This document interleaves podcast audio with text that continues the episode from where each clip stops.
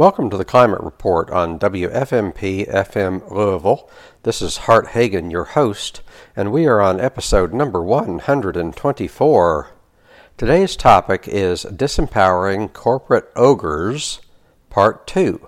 The mascot of these three episodes is Shrek. So, Shrek was an ogre, but in many ways, Shrek was just the opposite of the corporate ogres. Because Shrek, although he started off being mean and grumpy, at the end of the movie it turned out that he has a heart. He has feelings. But these big corporations, not small corporations, but the big corporations, characterized by the Fortune 500 and their controlling investors, the big corporations characterized by the Forbes 400, that is, the 400 wealthiest families, the corporate ogres are have a friendly face but it turns out that behind the scenes, they do a lot of damage. They have a lot of illegitimate power. They wield power in such a way that does damage to people at home and abroad. They do damage to the environment at home and abroad. They make war on other countries, and they make war on the people and the environment of the United States. What these big corporations represent is concentrations of power. Because money is power, we know that money is power. Everyone acknowledges that money is power. And people who have power quite often wield that power in a way that is anything but benevolent, in a way that is anything but altruistic. So we be, we'll be talking about that more in a few minutes, but first, here's what the climate report is all about. At the Climate Report, we embrace science and we acknowledge that climate change is a grave threat to our very existence. And climate change of the catastrophic type is not in the distant future. Climate change of the catastrophic type is in the present and in the recent past.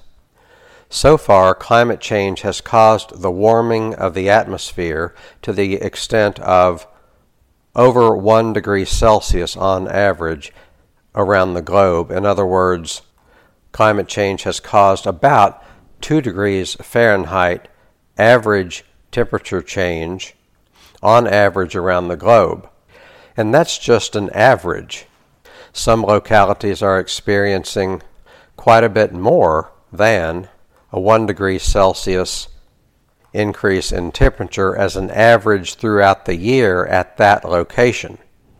This is a formula for heat waves. It's a formula for drought. Heat waves and drought means crop production goes down. Heat waves and drought means people don't have the drinking water they need. Heat waves and drought means people die from heat stroke, people die from kidney failure. And one thing you'll never hear discussed in the corporate media is how historically the United States is the world's largest emitter of carbon dioxide. Currently, China, on a year by year basis, emits more carbon dioxide than we do, but that's only because they're manufacturing products that we import. So we've outsourced our manufacturing and if you count that, the United States continues to be the world leader in the emission of carbon dioxide. And yet we are not yet the primary victims of climate change. The primary victims of climate change are those who live in equatorial regions, those who live in regions that are drier than normal or hotter than normal. So if we were fair, and just, we would be doing everything possible to compensate these people for the damage that we have caused. Not only are we not doing that, but we're making the situation worse by not doing anything significant to change from a fossil fuel economy to an economy based on renewable energy. Furthermore, the United States is the world's biggest obstacle to positive change. I mean, our government and our big companies are the biggest obstacle to restructuring and reengineering. As I speak, just in the last few days, the Senate, which is a majority Republican, not that Democrats are doing much either, but the Senate, which is a majority Republican, voted against the Green New Deal, which is simply, at this stage, the Green New Deal is simply a resolution.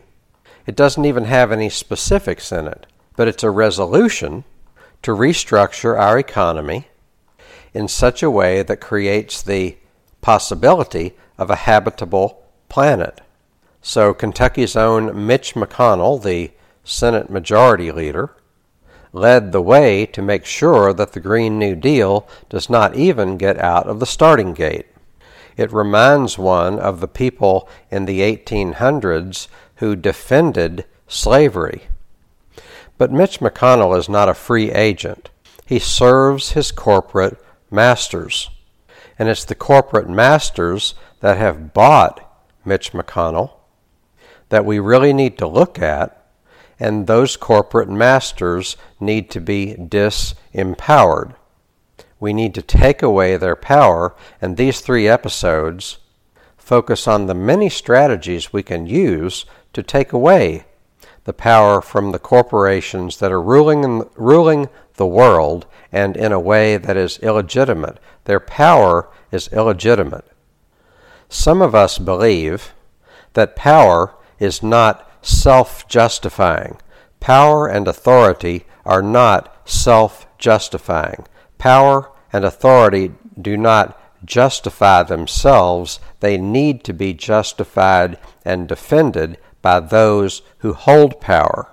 People who hold power need to prove to us that their power is legitimate, and their power is legitimate only if they're working for the interests of the vast majority of people, and we only know that if we have something called the consent of the governed.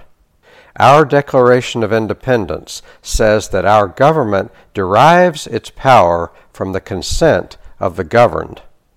The big corporations that wield power do not have the consent of the governed. We know this because, in every material respect, the policies they advocate are contrary to the policies that are supported by the majority of Americans.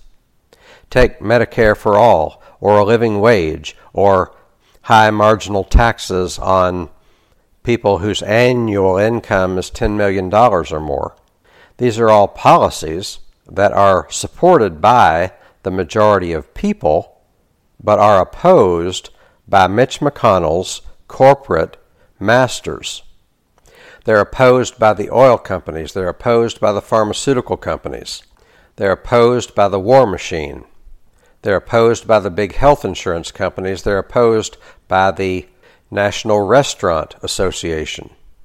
So these corporate entities and their allies have illegitimate power, and they need to be removed from power. Peacefully, nonviolently, but they need to be removed from power because their power is not legitimate. Their power is not derived from the consent of the governed. And that's what the climate report is all about.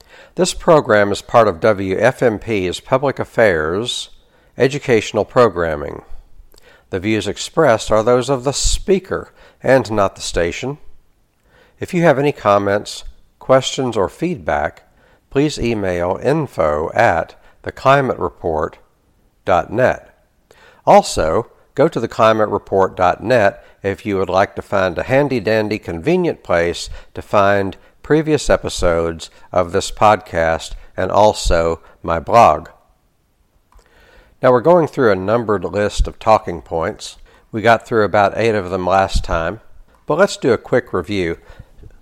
Talking point number two we must disempower the big corporations for these reasons. One, they rule the world. They're, monocrat- they're monarchical, they're autocratic, they're, trans- they're anything but transparent, they're anything but accountable. They're anti democratic, they destroy local economies, they represent concentrations of power, and in a democracy, we're not supposed to have big concentrations of power. Furthermore, power is the power to do damage. Power is not neutral, Power is not inherently benign or benevolent. Power is the power to do damage. Power is the power to uh, pollute the water, pollute the air. Power is the power to do fracking, which is an ecological disaster. Power is the power to buy government and take away our democratic rights. Power is the power to own the corporate media and to sponsor the corporate media and to tell the corporate media to advance a false narrative, a false pro corporate narrative. And not least of all, power is the power to make us go to war, to destroy other countries without any authority, without any legitimate authority or justification or reason. And then once we're done destroying other countries, the corporate media does not go back and tell the story the way it should be told. The story of Vietnam is not told the way it should be told. The story of the Iraq War or the Afghanistan War or the War on Terrorism is not told in a way as to draw our attention to the truth and the horror and the tragedy of these wars. The story of our impact on Latin America in the last century or more is not told in a way as to draw attention to the truth and the tragedy and the horror of our involvement. That's why corporations need to be disempowered. As opposed to what? As opposed to like confiscating their assets and nationalizing them. There's a time to nationalize companies like big banks. If a big bank goes bankrupt, well, you messed up, and your sorry butt is going to get nationalized. General Motors goes out of business in 2000 or goes bankrupt in 2009. Well, you messed up.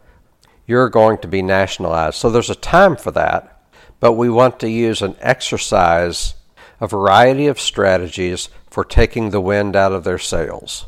So, how do we do this? We talked last time about raising the minimum wage to a living wage and why that is not only will have a positive impact on local economies, a positive impact on workers, on families, on local economies, and why it's good and right and just and fair because we have wealth redistribution in this company, but it's the wrong way. It's wealth redistribution upward. We need wealth redistribution downward to counteract the systemic upwards wealth redistribution.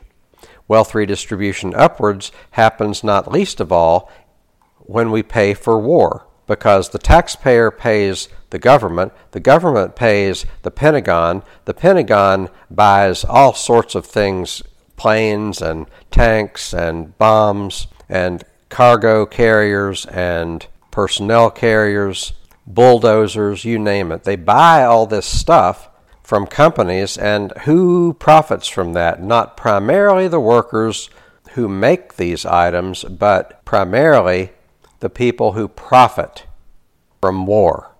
And then when we do that, then there's all this technology that spins off. Computer technology is a result of defense spending. And so the computer technology is handed over to Steve Jobs and to Bill Gates, and they become billionaires and they don't have to pay the taxpayer for having invested in the relevant technologies for decades. Shareholders of Boeing are not paying back the taxpayer for the decades of research that went into making warplanes, and then that research, that technology is handed over to Boeing so they can use it to make commercial aircraft. The shareholders of Boeing benefit from that and the people are never repaid for all their investment in all the science and all the engineering that led to the technology which is making Boeing shareholders rich.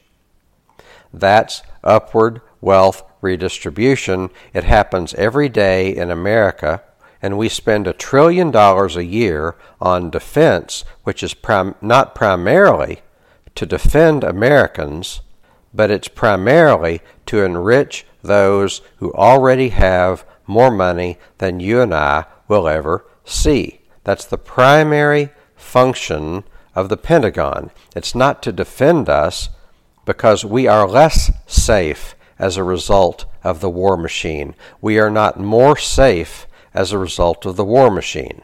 We are less safe physically because of the war machine, and we are less safe financially because of the war machine. Therefore, I conclude that the purpose of the war machine is not to make you and me safe. The purpose of the war machine is to enrich the people who have the power to influence our government so that our government policies and our government spending favors a very small class of very rich people. That's why, talking point number four, we need to raise the minimum wage to a living wage because that causes wealth redistribution downward from the rich to the poor and the middle class, and that needs to happen because it's fair, it's right, and it's just. Talking point number five for the same reason we need a universal basic income. Everyone needs to get a basic income simply because they're, they live and breathe and need the money, and it's hard for people to get the money they need in our highly dysfunctional economy and dysfunctional political system. Talking point number six we need to use environmental regulations to protect the public. In, for example, fracking. Fracking is terrible, fracking is horrible. Fracking causes all forms of diseases. We don't even know the diseases that are being caused by fracking because the technology has come onto the scene so rapidly and because the people who want to make money from it are good at buying the loyalty of our elected officials and our regulators. But we need environmental reg- regulations to protect the public uh, in the form of regulation. You know, we need to ban fracking. We just need to ban fracking. We need to monitor the release of methane because it's a very harmful, very potent greenhouse gas, 80 to 100 times more potent than carbon dioxide, at least in the first few years after release. We need to have regulations for clean water. We have some of those, they're just not nearly as strong as they need to be. In fact, in this administration, the president has succeeded in removing or repealing or relaxing an amazing number of the regulations that we have. So we need to disempower corporate ogres by preventing them from polluting our air, polluting our water, prevent them from fracking, which is catastrophic. I mean, you use lots and lots and lots and lots and lots and lots and lots and lots and lots of water to pump it into the ground. Then you create an explosion, which then releases natural gas and it releases uh, oil and it releases it into the water, it releases it into the air, it releases it into the groundwater, it releases it into our streams and rivers. It is an absolute disaster. But the companies that have bought the right to do this have, have done just that. They've bought the right to do this. If they had less money, then they would have less ability to buy the loyalty of our uh, elected officials and buy the loyalty of our regulators. How do you buy the loyalty of a regulator? Well, you promise them, in so many words, a really good job. So a regulator is a government employee, and you don't even have to explicitly promise them a job. You just there's just a kind of pipeline that goes from government to private industry. If you are a government regulator and you go easy on these people, then they'll give you a really good job after you're done. It's part of the way the game is played. And this helps the fossil fuel companies, the fracking companies, make lots of money the more money they have, the more they can use that to buy the right to pollute. But what we need to do instead is to have a strong regulatory scheme. For one thing, ban fracking. But in addition to that, we need to have strong controls on the re- regulation of methane. We need to have strong controls that keep our water clean. And here's what happens when you do that you create jobs. Regulations create jobs. Now, that's not what you've heard, right? All we've heard is that regulations destroy jobs. Regulations put a burden on industry. Regulations hurt profitability, so it takes away people's jobs. But regulations put people to work. Because, for one thing, regulations need a regulator. So, if you have somebody, a regulator, who, whose job is to monitor whether these companies are in compliance with the release of methane, then that person has a job. Plus, people in the company have to do their work to monitor compliance and to do the things that physically need to be done to make sure that we're not releasing a bunch of methane. Because methane is a greenhouse gas, a very potent greenhouse gas. But if you have regulators and regulations, then the regulator has a job, people within the company have a job. And if a company is not profitable enough to remain profitable in the face of reasonable regulations that protect the public, then they should not be in business. We have climate change and four other threats to our very existence to deal with. We do not need to be ramping up on fossil fuel industry and fossil fuel infrastructure. We need to be scaling that down, and we need to be doing that rapidly. Instead, what we've got is lots and lots and lots and lots of fracking has occurred in the last 10 years because all of a sudden it's a money making opportunity but it actually kills and poisons most local business. It poisons and even kills people, workers, residents. So that's not only inhumane, it's not how you build a strong economy. Strong economies are built on people who are educated and healthy. You don't build a strong economy by poisoning people. So we need so talking point number six on the subject of disempowering corporate ogres is to put in place strong environmental regulations so that'll protect the public, so the public will be healthier, so regulators will be put to work, and compliance officers will be put to work, talking point number seven is I've already been talking about. Use environmental regulations to create jobs and shift earnings from shareholders to workers and local economies. When rapacious corporations act like they're going to create jobs. They don't care about jobs, they care about profits. We need to shift earnings from profits to wages and salaries we need to give earnings more to employees and less to corporate CEOs and shareholders. That's how we disempower corporations, and we do so in a way that is fair and right and just.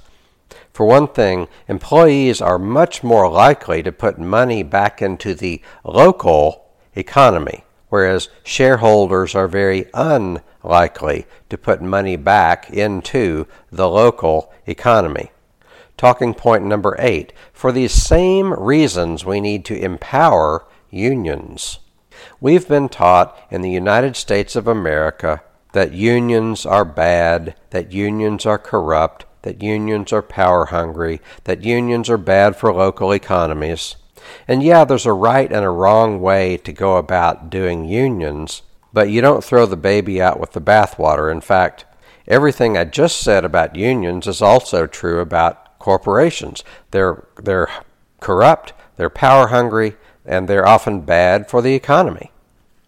So we need to have strong union laws. In the United States of America, we have weak union laws. In the United States of America, if uh, try this, let's say on the bulletin board in the employee workroom or the break room, let's say you put up a sign that says, Hey, we're organizing a union. Come join us at lunch on Friday.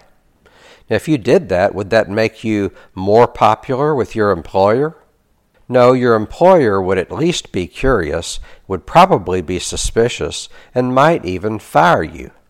That's because in the United States we don't have strong protections for organizing unions. The United States has a very violent anti labor history. And now union workers are something like 6 or 7% of the total. We need unions. We need people to be able to organize collectively. Because guess what? The corporation that you work for is collectively, they get to bargain collectively.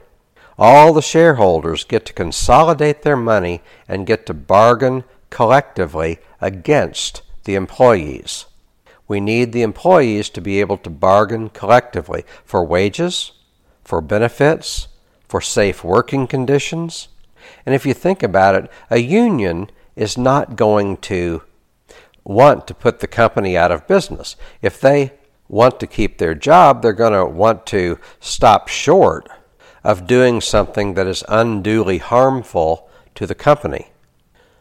Plus, historically, unions have had a role to play in advocating for benefits for society, things such as health care. So I'm not saying unions have always historically done the right thing and some have been corrupt, but show me one corrupt union and I'll show you a hundred corrupt corporations and their wealthy investors. Corporations have a mandate to make a profit, they're not doing their job if they don't squeeze as much profit as they possibly can out of the situation. And their job is to pay people as little as possible while still getting the job done. That's good for the bottom line, but it's not good for society, it's not good for workers, and anything, ultimately, anything that's not good for society and not good for workers is not good for business either. So, business, in many respects, in big business, is it's parasitic. It's in the job of sucking as much as it can out of the society on which it depends for its life. So it's like, you know, a parasite can kill the host.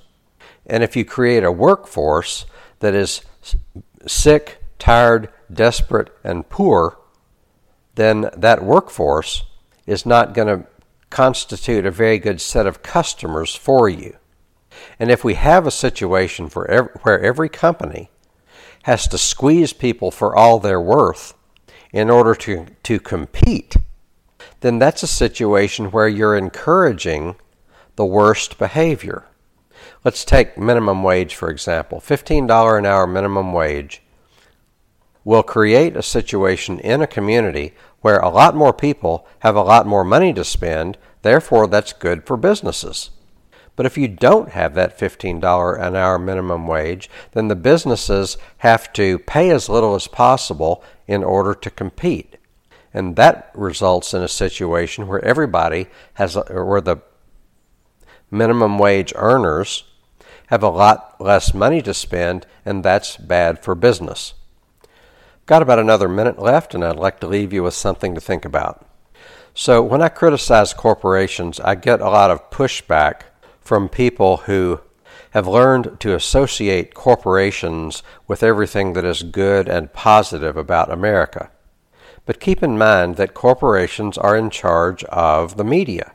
Much of what we think we know about the world, not only from the news media but from the entertainment media, much of what we think we know about the world has come to us from the corporate media, who are always advancing a false narrative to benefit their corporate overlords. That's about all we have time for. Hope you've enjoyed this episode and we'll come back soon. Have a great day.